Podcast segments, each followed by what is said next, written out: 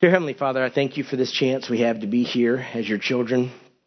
Lord, we are coming to you from many backgrounds, from many different walks of life, and yet our common bond is that you sent your Son to die for us, to save us. It's hard to comprehend that we are your children because we don't deserve it and we know that. But Lord, help us today celebrate that we are your children. As we have the opportunity to open your word this morning, I pray that you give me the ability to teach a challenging section of Scripture with clarity so that it illuminates the Scripture and doesn't distort the meaning of the text. I pray that you give each one of us ears to hear so that we could apply these truths to our lives. And Lord, we are going to be celebrating the Lord's table, communion, this morning. Pray even now that you would help us to examine our hearts to make sure that there's no unconfessed sin, so that when we come to your table, we can do what you've called us to do, which is to remember. To remember that you died for us.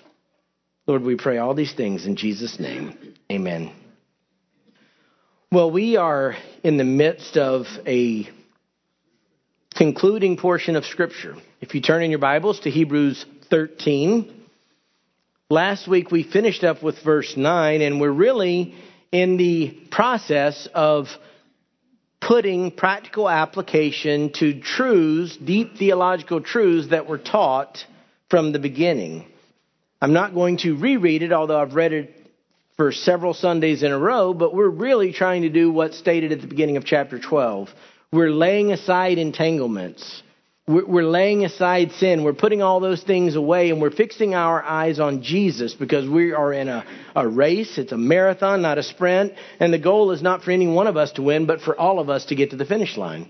That's what we're called to do. And so, as part of the reality of the theology that has been taught throughout the book of Hebrews, it's supposed to result in a certain type of conduct. One of the things that would be tragic in your attendance here at Lakeside is if week after week you exposed yourselves to deep truth and it never impacted how you live.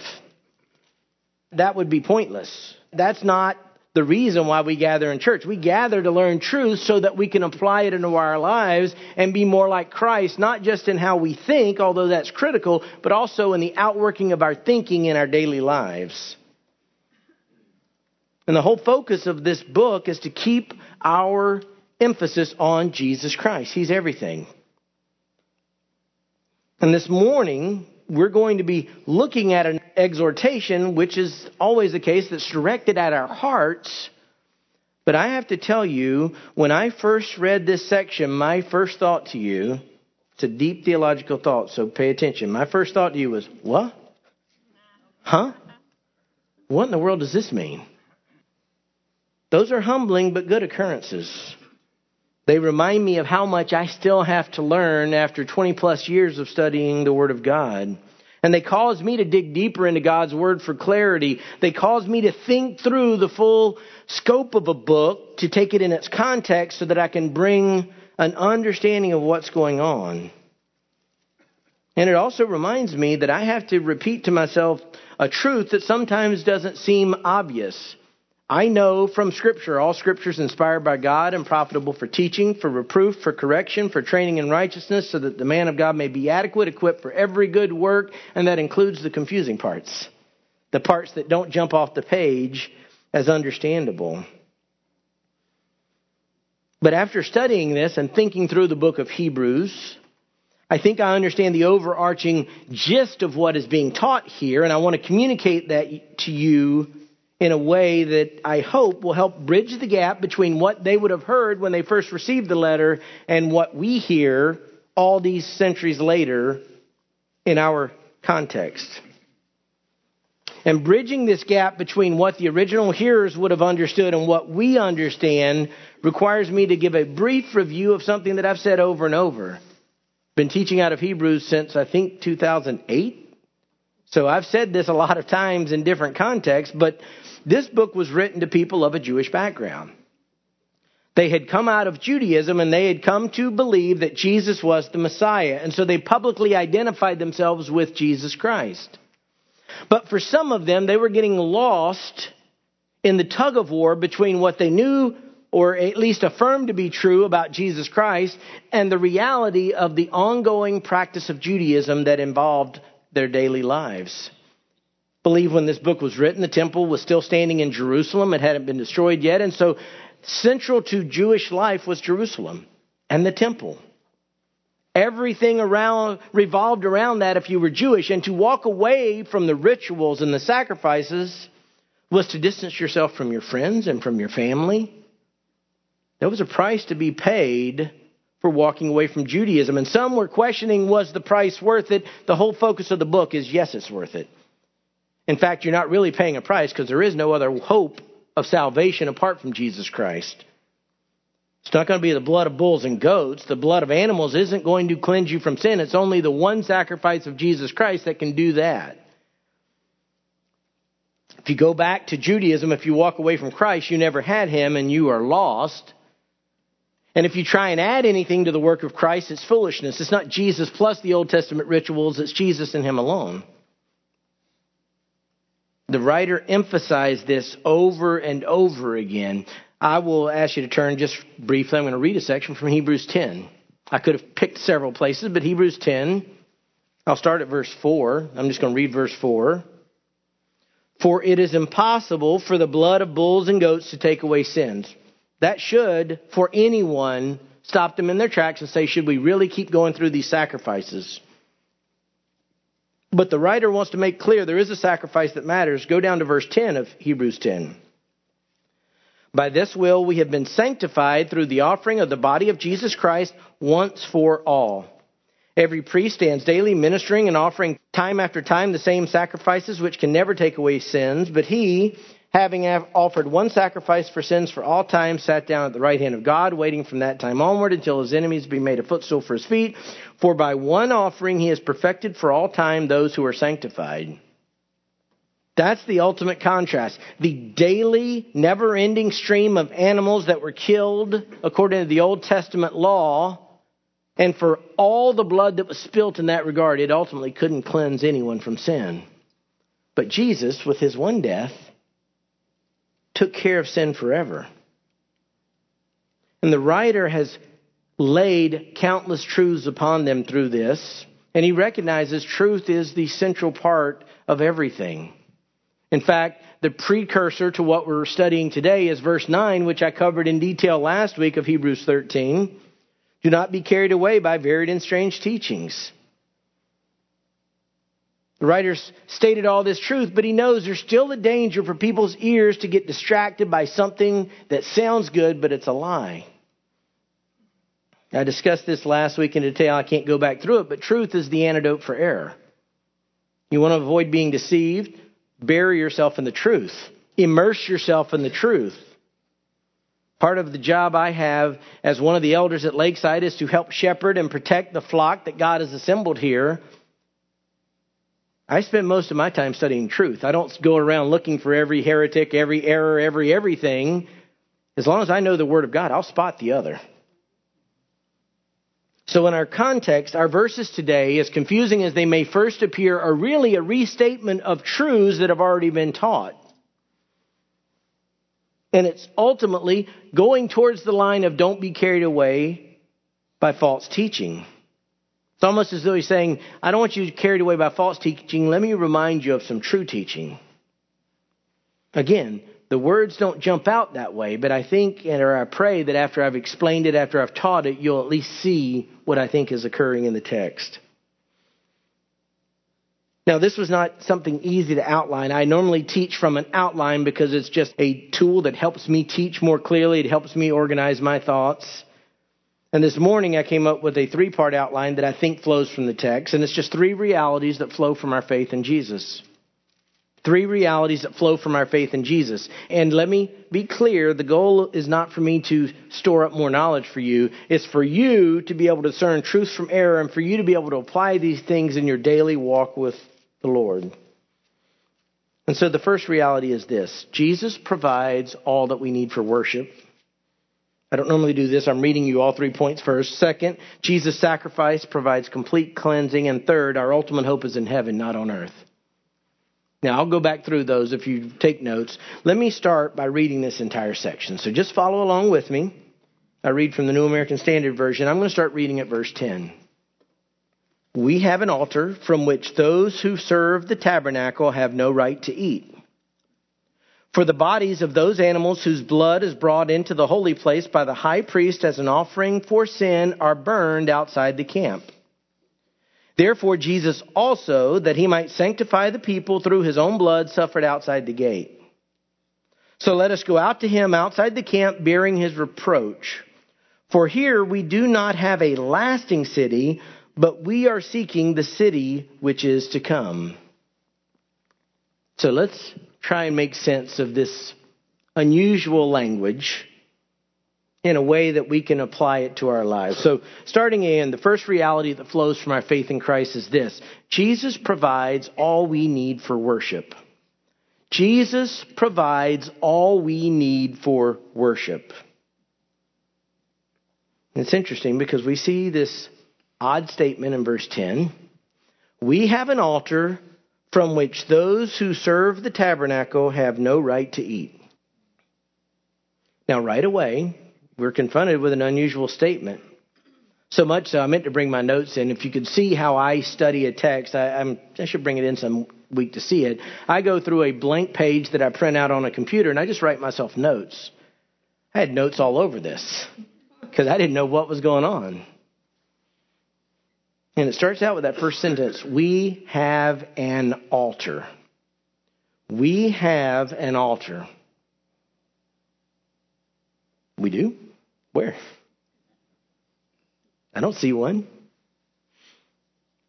Now, we call some things altars, and I want to clarify that. In some churches, they do altar calls. And they talk about an altar call, and they want people to come forward to the front. Sometimes churches will have a prayer time, and they'll say, Come and leave your burdens at the altar. And they're pointing to something in a church.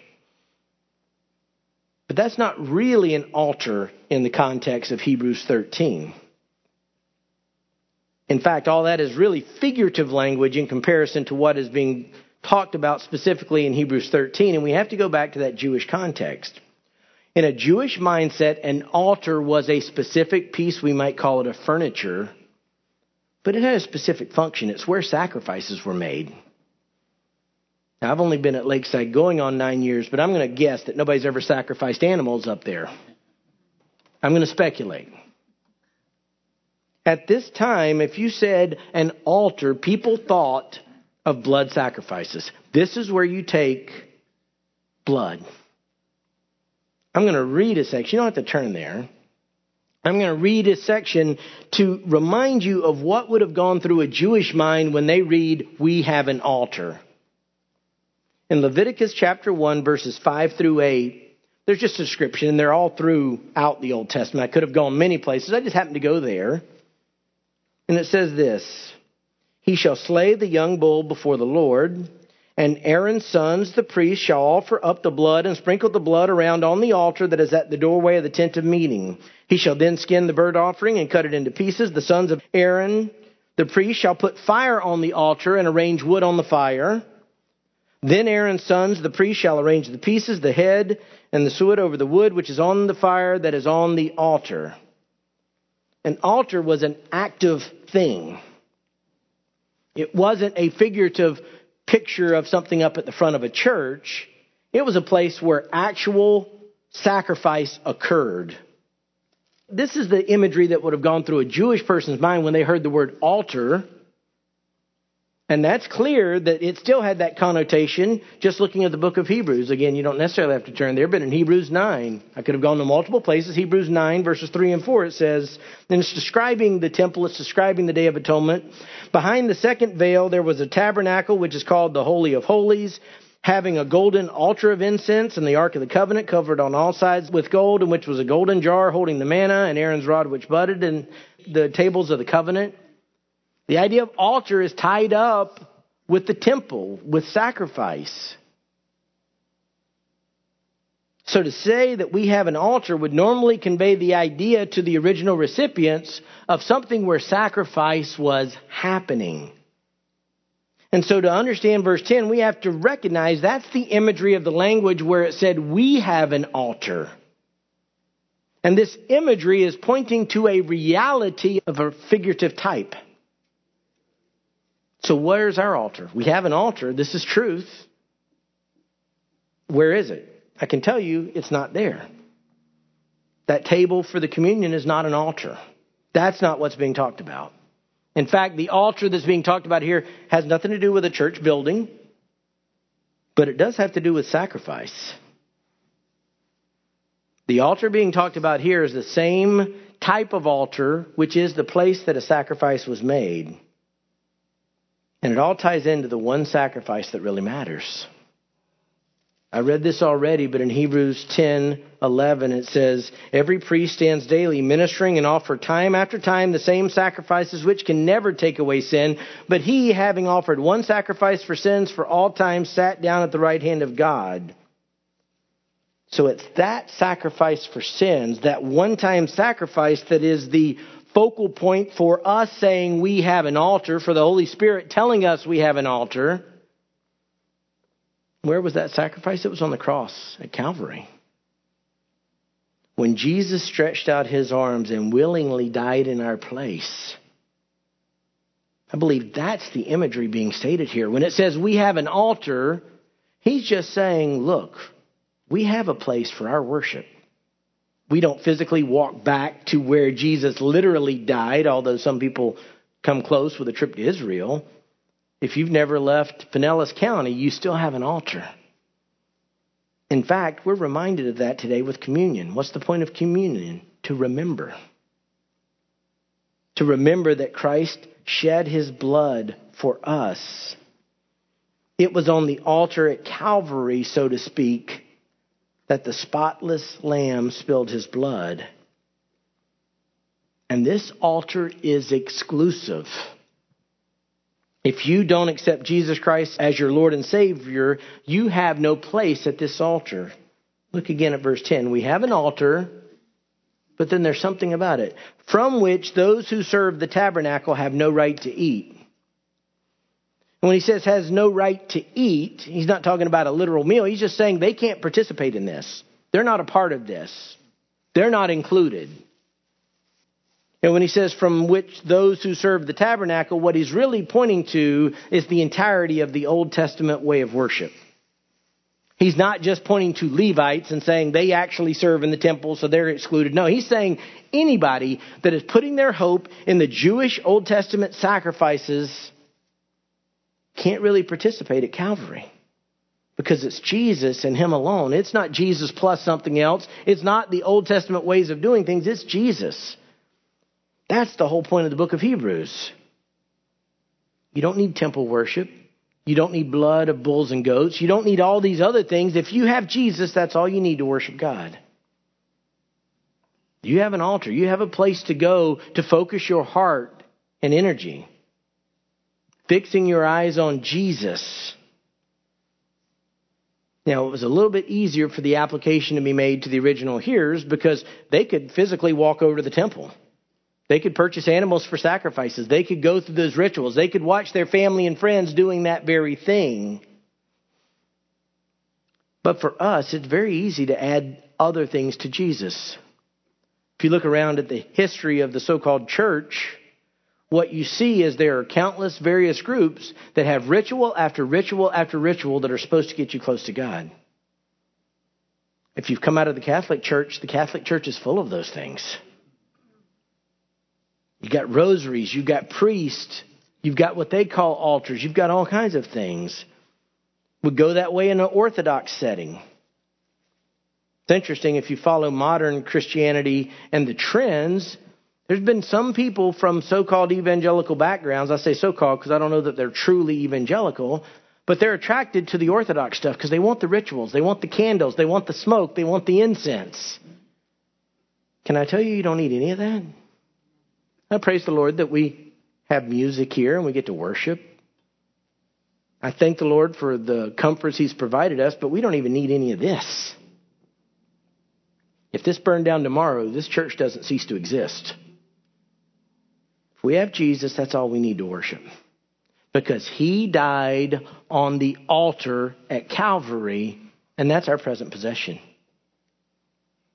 So that's the first reality that flows from our faith in Jesus. The second is closely aligned with the first. It's this Jesus' sacrifice provides complete cleansing. Jesus' sacrifice provides complete cleansing. And again, we're going to look at some unusual language. I'm going to read verses 11 to 13, but as I break this down, I think we'll be able to see what this is going to teach us. For the bodies of those animals whose blood is brought into the holy place by the priest as an offering for sin are burned outside the camp. Therefore, Jesus also, that he might sanctify the people through his own blood, suffered outside the gate. So let us go to him outside the camp, bearing his reproach. Again, this imagery can lose us quickly. It lost me. So I want to try and help us stay focused on the big picture. But to do this, I do need to give a little bit of background. It's not a side road at all, it's central to understanding what's going on here. This imagery flows from what is referred to as the Day of Atonement. Prior to this, in my teaching in Hebrews, I've covered the Day of Atonement in more extensive detail because it was central to the Jewish way of worship. And the imagery found in Hebrews 13, verses 11 to 13, is tied up in the Day of Atonement. And recognize if you were a Jewish person living at the time of the book of Hebrews, the Day of Atonement was something you would still understand. In fact, the year was based around that. The original references to the Day of Atonement are God setting it out in the Old Testament. For example, you could look in Leviticus 23, verses 27 and 28, and it says, On exactly the tenth day of this seventh month is the Day of Atonement. It shall be a holy convocation for you, and you shall humble your souls and present an offering by fire to the Lord. You shall not do any work on this day, for it is the day of atonement to make atonement on your behalf before the Lord your God. Everything stopped on the Day of Atonement. It was critical. And the book of Hebrews is already based parts of its theological argument on the understanding of the Day of Atonement. For example, again, in Hebrews chapter 9, verses 6 and 7, there's a reference to the Day of Atonement. Now, when these things have been so prepared, the priests are continually entering the outer tabernacle, performing the divine worship. But into the second, only the high priest enters once a year, not without taking blood, which he offers for himself and for the sins of the people committed in ignorance. This is talking about the fact that it was only one time of the year when people had access to the holiest place where God's presence dwelt. And it wasn't the whole people, it was one man, the high priest. And he could only go in there following certain strict rules or else he would drop dead. If you were really interested, you could read Leviticus chapter 16. It would tell you a little bit more about what goes on on that day based on what Aaron was commanded to do originally. But there were a lot of sacrifices in the Old Testament system that were ultimately eaten. There were specific rules, and then there were certain sacrifices that after they were offered, they were provided to the priest to eat. That wasn't the case on the Day of Atonement. The key sacrifices on the Day of Atonement were not eaten. Its blood was used, but the rest of the animal was taken outside the camp, outside the tabernacle area. Originally in the wilderness, the tabernacle, of course, was a mobile tent that could be set up and taken down. By the time of the writing of this letter, the temple was standing in Jerusalem. But the fact remained that while the blood was used, the animal itself was outside. That's what the imagery of verse 11. For the bodies of those animals whose blood is brought into the holy place by the high priest as an offering for sin are burned outside the camp. This is just reminding them of a historical reality of this is what happens with the sacrifice. Animals were sacrificed, their bodies taken outside of the camp, the city, the setting. A picture, imperfect as it was, of an attempt to take away sin. That was sort of what the Day of Atonement was. It was the chance to plead for God's favor for the next year, for all that had occurred in the prior year. So this writer is pointing to that Old Testament reality, that picture but that picture was pointing forward to what would be the reality of a true sacrifice in Christ. That's where verse 12 picks up. It's borrowing imagery that they would already understand. This is how it used to be, this is how it is. Therefore, Jesus also, that he might sanctify the people through his own blood, suffered outside the gate. Really, he's just offering up a picture for the people to use to process to understand what occurred. He's sort of bridging the gap of tying in the Day of Atonement pictured something, Jesus is that something in the ultimate sense. Jesus was the reality, Jesus is far better. Whereas animal sacrifices were not capable of dealing with sin, Jesus completed the picture. And it's true, Jesus literally was sacrificed outside the city, wasn't in the temple in Jerusalem. And that really is all tied up. The key of this is that he might sanctify the people through his own blood. He made people holy. If you place your faith in Jesus Christ, when God looks at you, he doesn't see what you see. When I shave in the morning, I'm reminded of what a sinner I am. Thoughts go through my head. I think of things I've done. Particularly when we're having communion, I try and think ahead to make sure my heart's right. But recognize this when God looks at us, He sees us spotless. I still can't comprehend that. Been a believer since 1993. That still blows my mind that when Jesus looks at me, He sees me cleansed because I don't feel cleansed sometimes. And I know the struggle I still have fighting through the mud of this life in my own heart. And yet Jesus sanctified the people through his own blood. I don't plan these things. I'm thrilled that we're having communion today. Because this teaching reminds us exactly of what we're remembering. Jesus died on the cross to make his children holy, perfect, because our sins were placed on Jesus completely at the altar of Calvary. So while the language and how it's phrased doesn't jump out to us as necessarily being easy to understand because we're not primarily from a Jewish background used to temple worship, the imagery presented to its original hearers would jump right into their minds. The takeaway is understandable. Jesus' sacrifice sanctified his children. And what the writer is doing is making it clear there's a complete break with Judaism. He's done this over and over throughout this book, and this is just reiterating this truth Verse 13, so let us go out to him outside the camp bearing his reproach. You can almost picture, even though I've not been to Jerusalem, I sometimes try and transport myself back to what the city might have looked like at the time of Jesus with this beautiful temple that was the centerpiece of everything. And what the writer of Hebrews is saying is come away from that. That's not it. As attractive as that may be, as many family ties as you may have to that place, that's not where our future is. You go out to Jesus. You bear his reproach. They abused him, they'll abuse you. That's okay.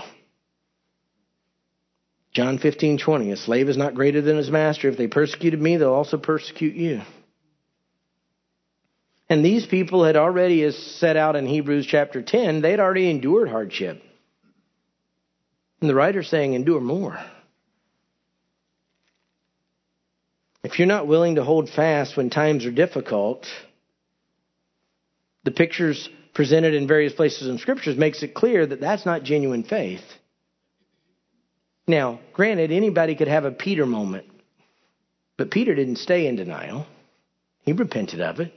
He was heartbroken that he had betrayed the Lord. Some of us have shrunk back when we should have said something and we kind of and then we regretted it.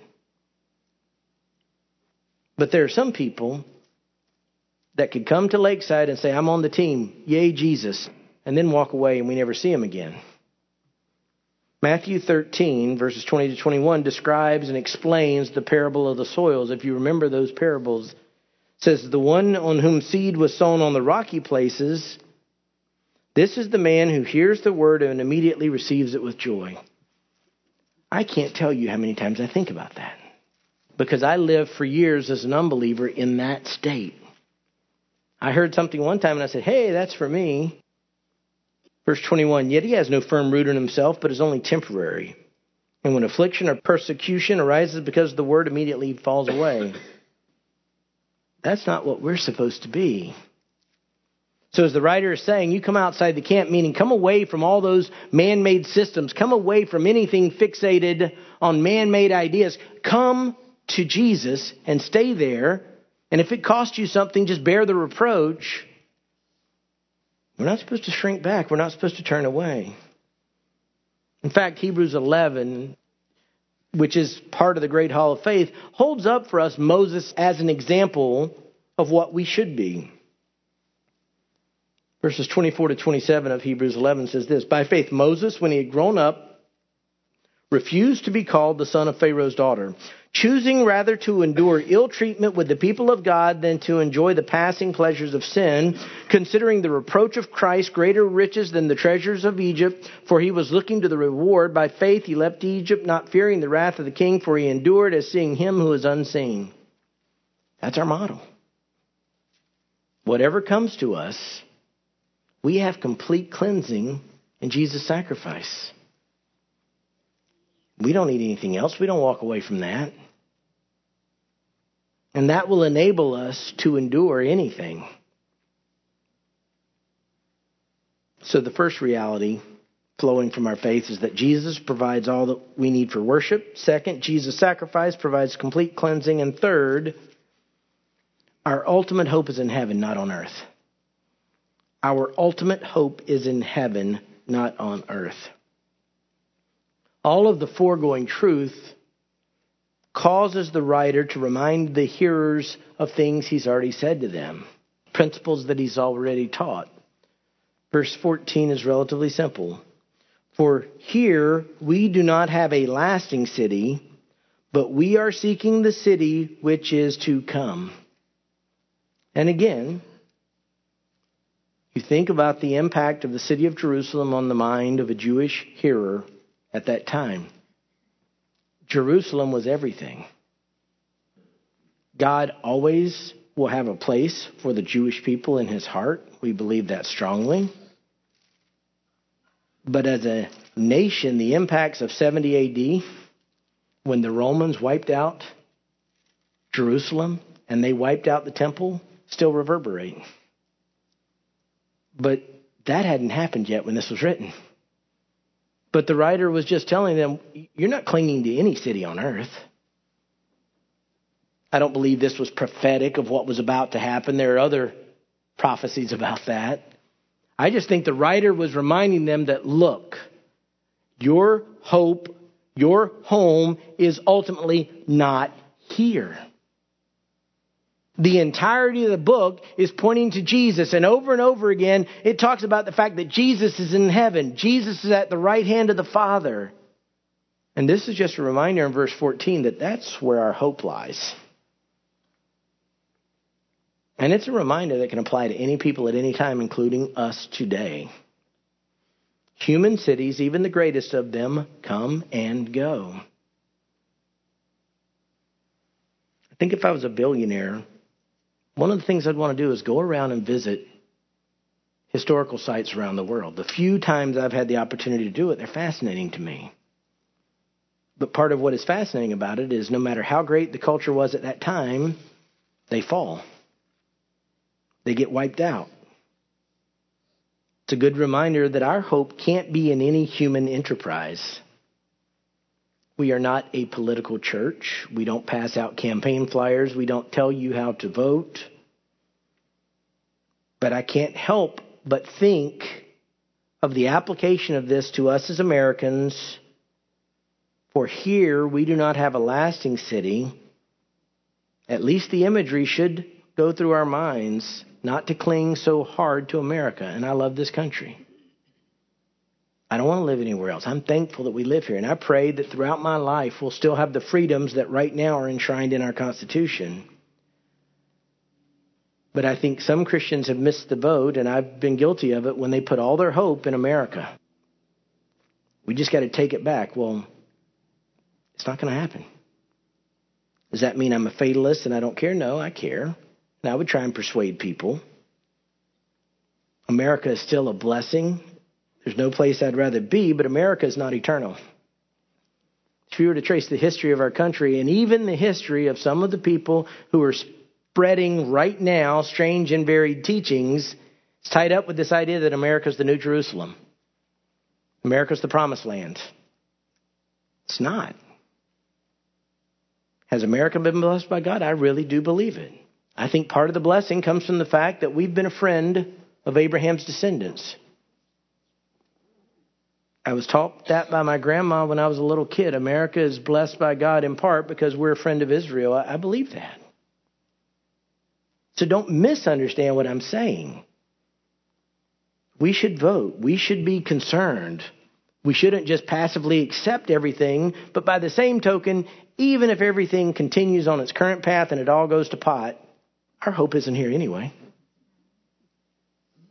The rest of verse 14 we are seeking the city which is to come. We've got to remember this. We're seeking the city which is to come. Again, the writer talked about this in different contexts, but in Hebrews 11, talking about some of the Old Testament saints, he says, But as it is, they desire a better country, that is a heavenly one. Therefore, God is not ashamed to be called their God, for he has prepared a city for them. In John 14, 2 and 3, I won't read it, but it, Jesus, I, I go to prepare a place for you. And if he prepared a place for us, he's going to bring us there. That's our hope. Our ultimate hope is in heaven. It's not here on the earth. We should be good citizens on the earth. We should be diligent. We should be salt and light. We should be preaching truth.